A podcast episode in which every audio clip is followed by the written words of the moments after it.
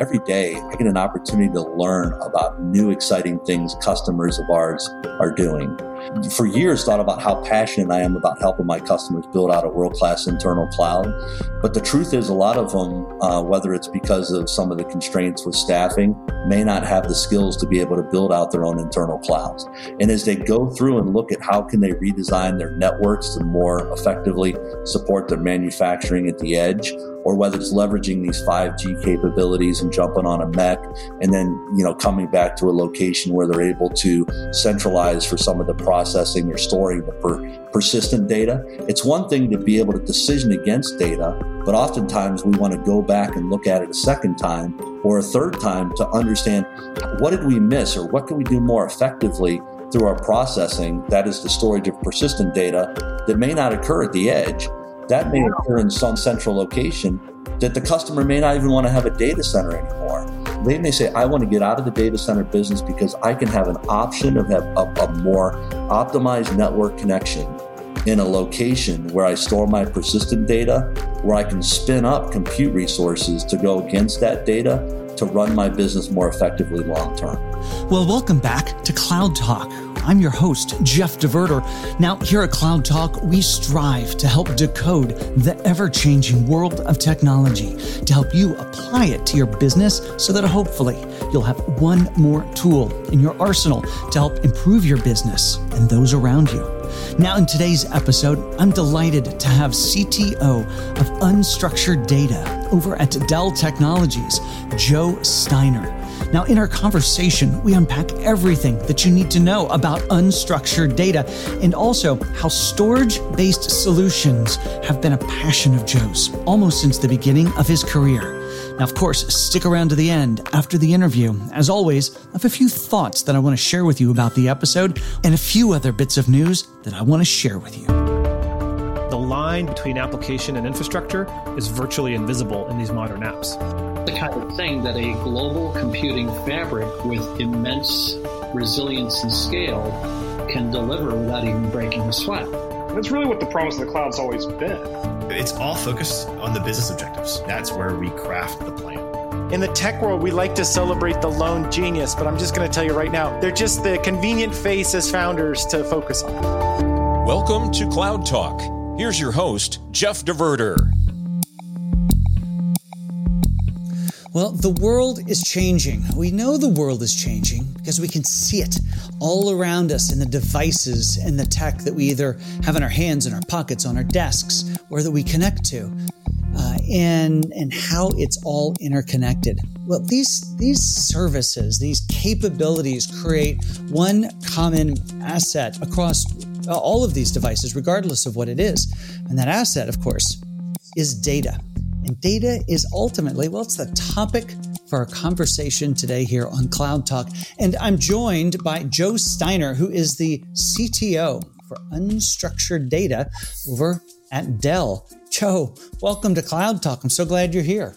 Oh, thanks for having us. We're excited about the opportunity to share some insight and just to continue to partner the way that we have over the years and uh, help our customers solve challenge, but have a great conversation today about how data is impacting not only our customers, but our daily lives. So thank yeah. you.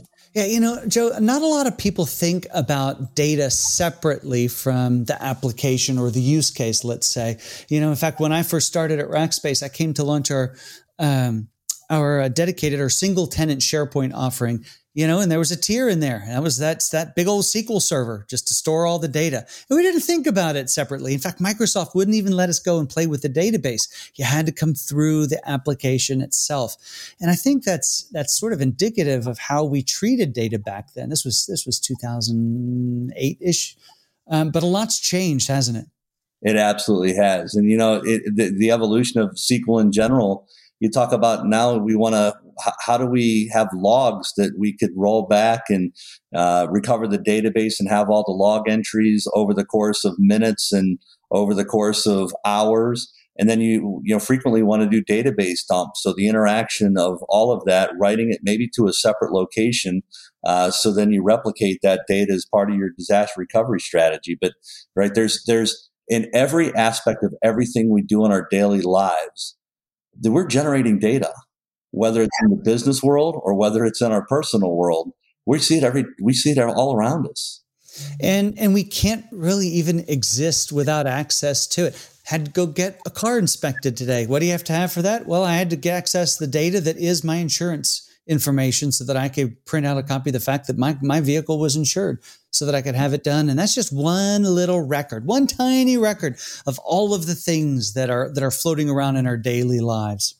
Well, and depending on who's asking for the information, there's also governancing requirements. And you know the global uh, requirements change from country to country but depending on maybe even the vertical that you're working in the financial sector right? You do a home loan or you do some form of a, a transaction it has to be maintained and retained for a certain period of time for record record keeping Joe, we've jumped into the deep end pretty quick. I'd love to learn a bit more about you. How did you? How long you been at Dell, and and and uh, and what was your first job at Dell?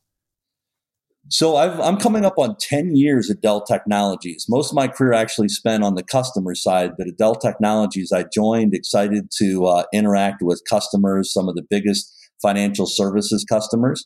So I came on as an account manager a regional account manager responsible for some of our financial services customers, helping them solve some of their technical uh, challenges. Yeah. So, um, but uh, but you're a CTO now. So moving from account management up into CTO role, that's a that's a nice hop. Well, you know, with me having so much customer experience and most of my time being a customer, uh, it was great interacting with the customers that I did work with in the financial services space. But to be honest with you, I wanted to have a bigger impact. Okay. So I, you know, kind of took my customer lens. All right, I looked at everything through the customer's lens and looked at how can I help my customers solve challenges, but also have a broader impact across Dell Technologies. So I wanted to have an opportunity to influence our product in some manner, in, in some manner so the opportunity to work with our product management team, our engineering team, our sales organization, and our customers uh, is really what I became passionate about. And I was lucky enough to have the opportunity to elevate to this uh, CTO team. Right. Well, being passionate about making sure people have access to data wasn't wasn't a new thing. I mean, you were on the, the customer side before, but we were just visiting before I pushed the big red button to record, you you even had a startup figuring out trying to help you know specific communities you know work together better through data i did so you know it's interesting you talk about uh, some of my earliest days i worked for uh, Capital Retail Financial Division, and I was a college student. and was I was interested in these automated dialing systems and how customers uh, were being able to be touched in, in new ways, like from the audio content that was being uh, made available to representatives, but then also matching the data with that. So telephony capabilities. And I got, got really passionate about that and started taking some classes. And then I started going down the path of, man, I think I could do something with all of this technology and uh, service and maybe somehow make a bunch of money, right? So I during the you know early 2000s during the whole dot com boom i looked at uh, some industries and thought thought about how can i uh, do some things that are good for the mortgage industry. So i started a company called drivestorage.com that uh, was the, the whole idea was to be able to give real estate agents and mortgage brokers and mortgage companies the ability to collaborate in a workspace on drivestorage.com, not have to be bound by the physical limitations of the Those hardware. Big chunks of papers they, they bring in today when you're buying or selling. Exactly. Well, it was a great idea, uh, but I forgot about one really important element, and that was how much bandwidth was needed to be able to collaborate in that manner. Right. Yeah, isn't it funny how you know there can be ideas about things, and part of the tech is there, but the whole solution isn't. And that's one of the things, Joe, that I get really excited about technology these days. And that is the phrase I've been using lately is all of this tech, whether it's cloud or specific you know, solutions like what you guys bring to the table, for all intents and purposes, it's infinite. We can't ask enough of it. And even though some of the stuff can be pricey, it's it's just not that pricey anymore compared to what you get. I was listening to a to a live stream earlier, and it was a, a, a colleague of old, and he was talking about how you know back in his his um, systems management days when he was looking after these SQL servers, and there was a database that was like, you know. 890 gigabyte, and I think maybe it was up, up to a terabyte. And this was massive for the mid 90s, if you think about it. I mean, that's a lot of data. Um, today, that's a flash drive. Exactly. Well, and, and, it's it's all around us. I mean, I, I uh, talk about a connected world that we live in. My refrigerator has a IP address. My sprinkler system, my doorbell, my coffee maker, my toothbrush literally sends my daily brushing habits to my phone. That if I wanted to go look at uh, how you know effective I was or how many minutes I was brushing my teeth, right? All of that is generating data, and and the cost of of sensors are getting to the point where they're in our everyday components that we interact with. It's crazy how cheap things have gotten eh, that can carry an IP that mm-hmm. enables connectivity and for data to be transferred. Well, even just a year or two ago, maybe it was three years ago, but I remember uh, reading some stuff from Mark Cuban. He was effectively saying, "Bring me any any product idea that you have, any business that I can invest in that has to do with sensors, because that's where the world is going." It is. Everything is there. I mean, all the stuff in the house, the light sensors, the door sensors, the, I mean, I got a smart home here. I mean, who are we kidding? I, am going to be able to push a button and, and set the scene, if you will. So um, it's, it's amazing.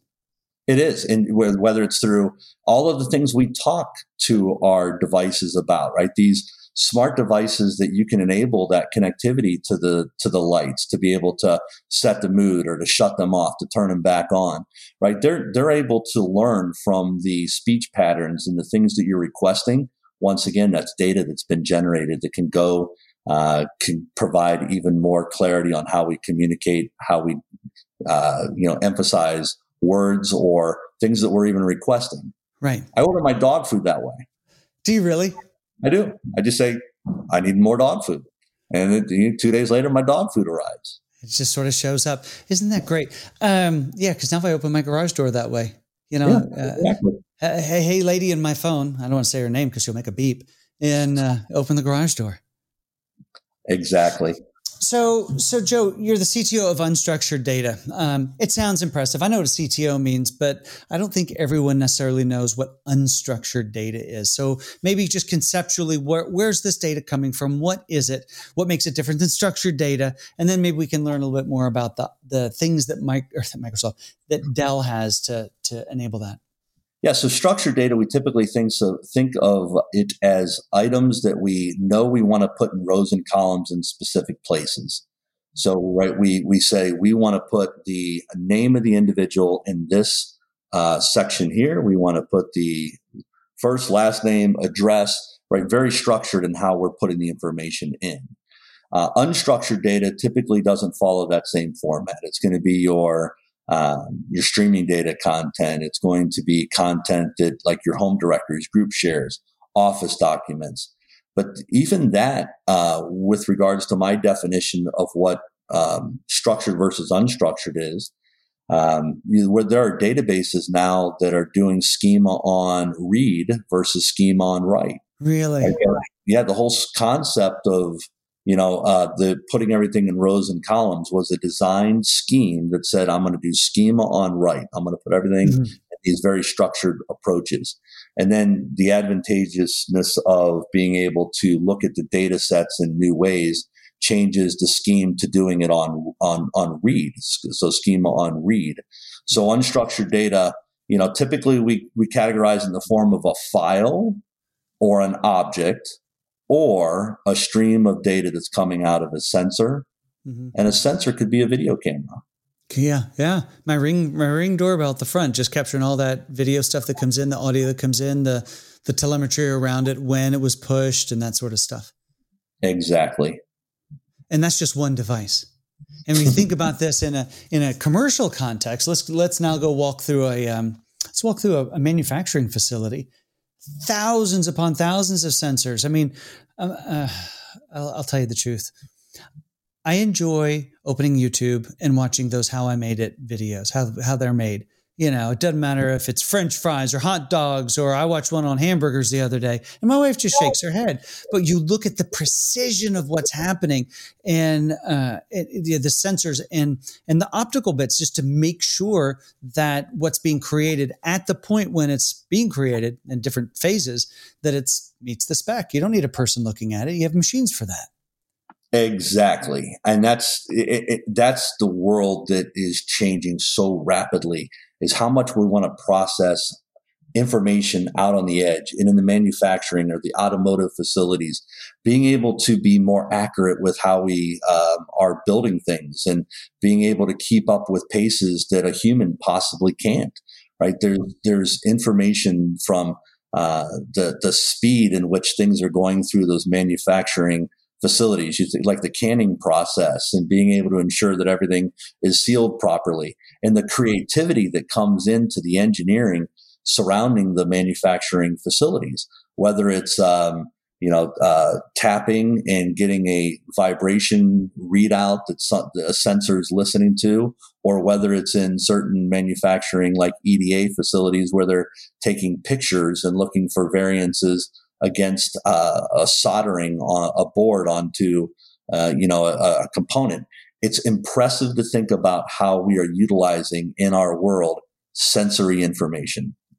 Well, we're getting dangerously close to using one of the words I'll call a buzzword um, but it's going to be awfully appropriate, and that's edge because we're we're walking all around the edge. Because when we think about these sorts of decisions that need to be made, first of all, the capturing of the data, but then you know we're making live decisions against a lot of that data um, before it gets back into that you know uh, ultimate repository.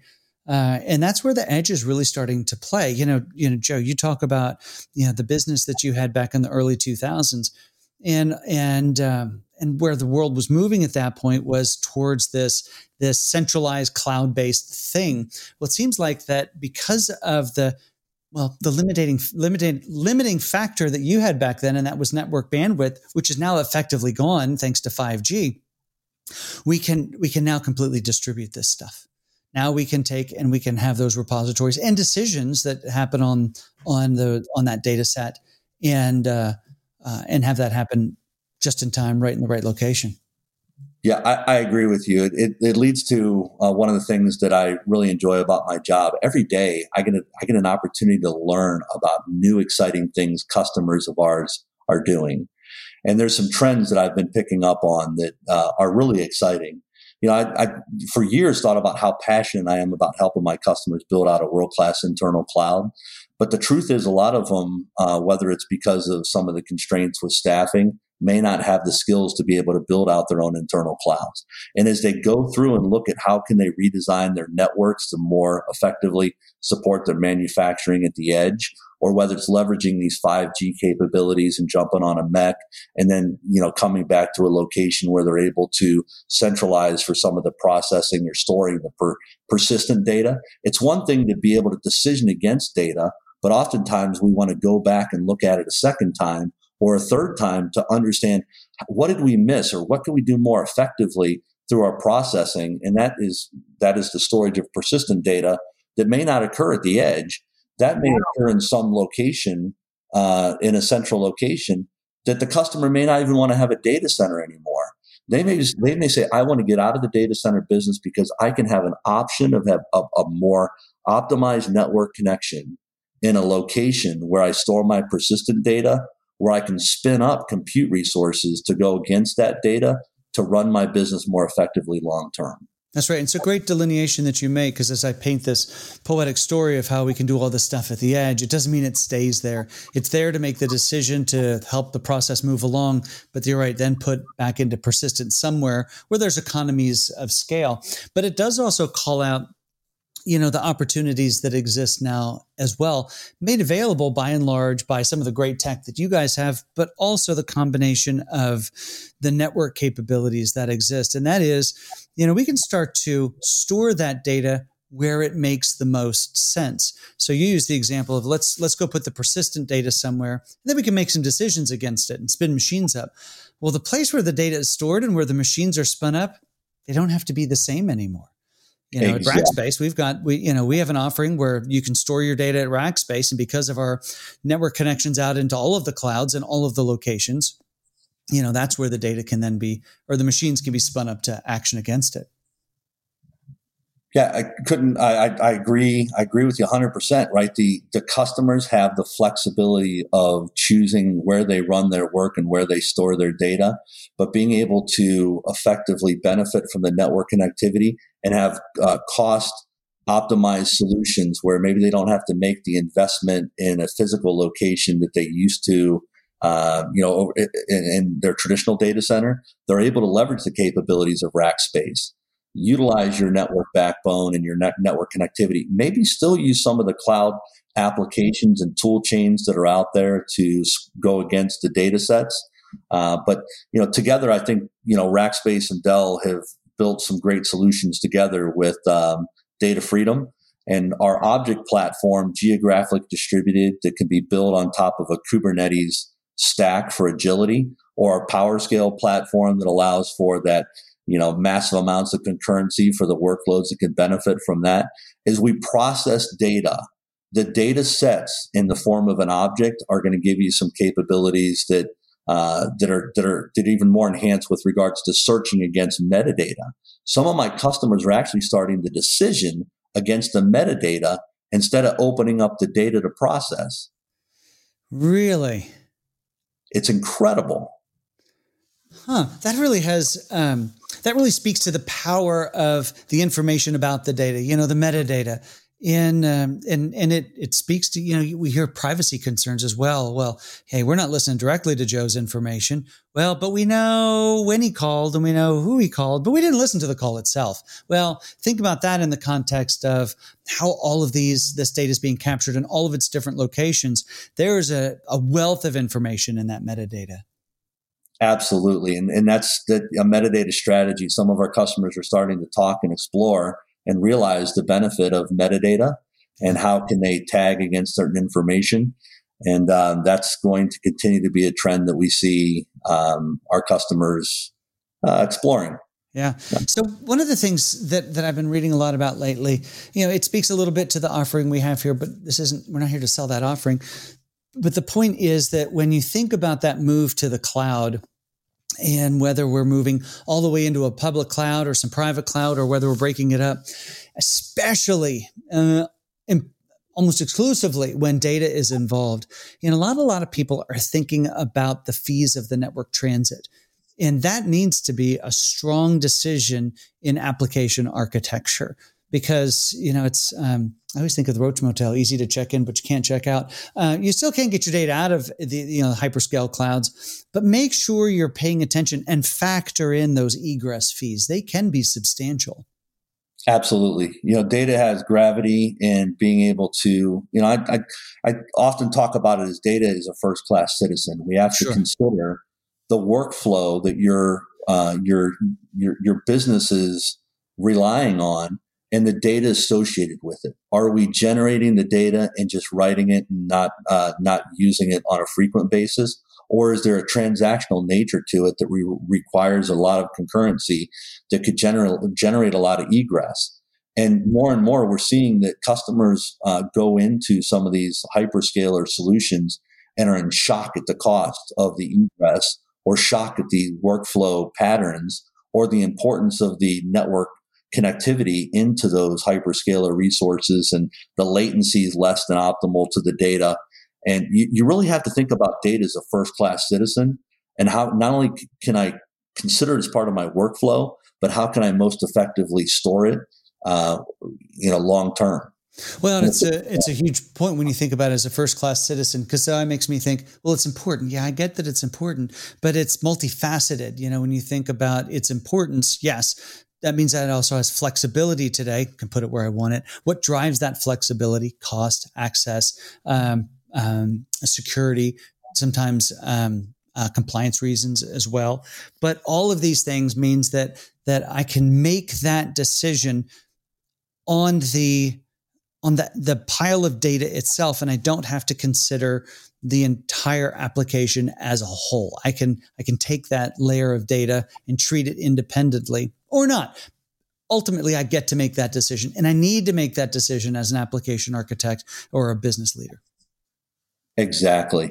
Yeah, I think about some of our, our customers that are doing things in the video surveillance space. Uh, whenever they there may be a need for a cache on premise yeah. for a period of 24 hours, but they want to go back and look at the content uh, long term, but they don't have the data center or the uh, facility space to accommodate the storage uh, infrastructure needed uh, for those long term uh, video images.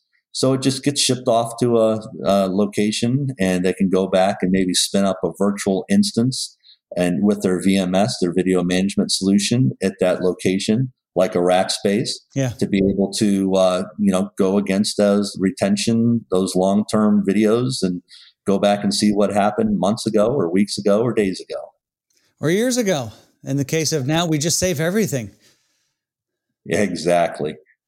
In fact, I was uh, talking to um, the gentleman who leads all data practice over at uh, at Google, and that really is their their their recommendation for people these days. Is they say, even if you don't know how you're going to deal with the data, don't lose any of it today. It will have value when you're ready to um, to deal with it. Yeah, it's an exciting time, and, and the future's the future is bright for data. You know, we we we typically say 80% of data that's created is unstructured. So that gives you a perspective of the balance of unstructured versus structured. But the way that we're utilizing these technologies, you know, the, the next generation uh, monitoring or surveillance, not surveillance, excuse me, uh, authentication for get on a Delta flight is yeah. facial recognition. Really? It's incredible to think about. You're going to be able to walk into an airport you're going to walk up to a screen and you're going to just show your face into a camera. It's going to know who you are and it's going to know that you have a flight that day and it's going to allow you to go past instead of having to show your ticket to a security TSA individual. See, they, I know my, my existing ticket is antiquated, but that sort of freaks me out a little. You know, as, as much of a technologist as I am, sometimes I just get a little nervous. Yeah, they implemented it in Atlanta and one other uh, city already, uh, where Delta uh, enables you to go from the uh, walking through the Hartsfield, Atlanta Jackson Airport all the way to the plane with facial recognition through Delta. Wow, that is impressive use of the technology. And think of all the metadata they're capturing about that as well. Who was there, when they were there, where they were going uh, how early they got there. I mean, they know all of the things because they're they're watching, literally watching you. well, the use of the technology is going to be broad, whether it's our everyday lives or whether it's in our customers and individual verticals. You know, it's it's uh, it's here to stay. It's a first class citizen, and it's going to change the way that um, a lot of companies are able to produce and manufacture more efficiently but we know that it's going to continue to create an explosive amount of growth in the unstructured data world. Right. Yeah. Isn't that interesting? The existence of the data drives the creation of more data, and the cre- yeah. existence of that data drives the creation of more data. And uh, and what's exciting for me is you know the Delta example is fantastic because it speaks to um, it speaks to how really smart people are seeing the opportunity of the raw materials. Because I also like to refer to data kind of as that natural resource that just needs to be curated and, and capture the power that's inside of it. You know, your example there is, is a great one. You know, there's a lot going on in, in specific industries as well, like media and entertainment. Talk about a, uh, a vertical that is data hungry I mean that those those uh, high def and 4K high def that sounds so 90s. Um, 4K, 4 and 8K movies it takes a lot of storage.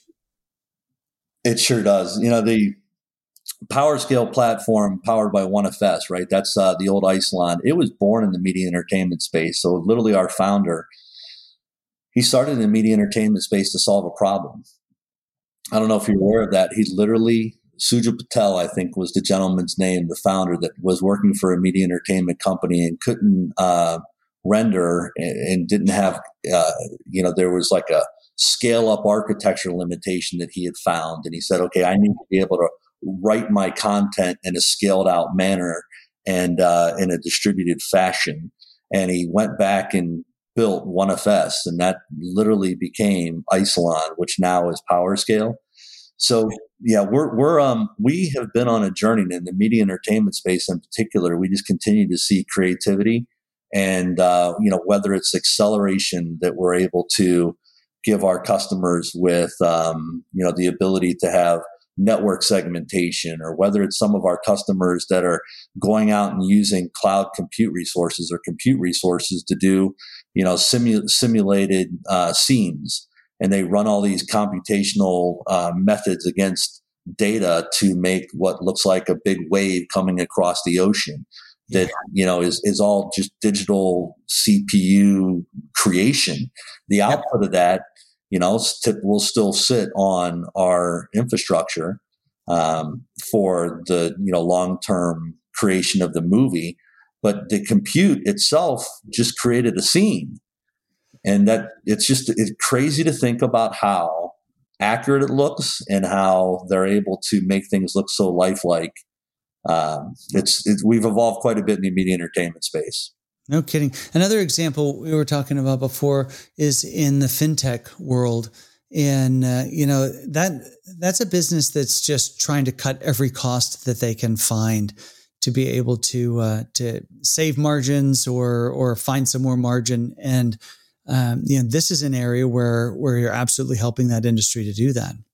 We are in the fintech space. You know, it's kind of where what as we were talking about my past. I didn't tell you that I spent 15 years working for one of the largest banks in the world. It was a it was a fun project, but I was uh, I, I was in, it was instilled in me that the banking industry looks at every opportunity to reduce their per transactional cost in the most secure manner, right? We've got to make sure that we have record retention uh, disciplines. We want to make sure that we keep the data that is associated with the right type of use uh, for the right amount of time on the most secure infrastructure.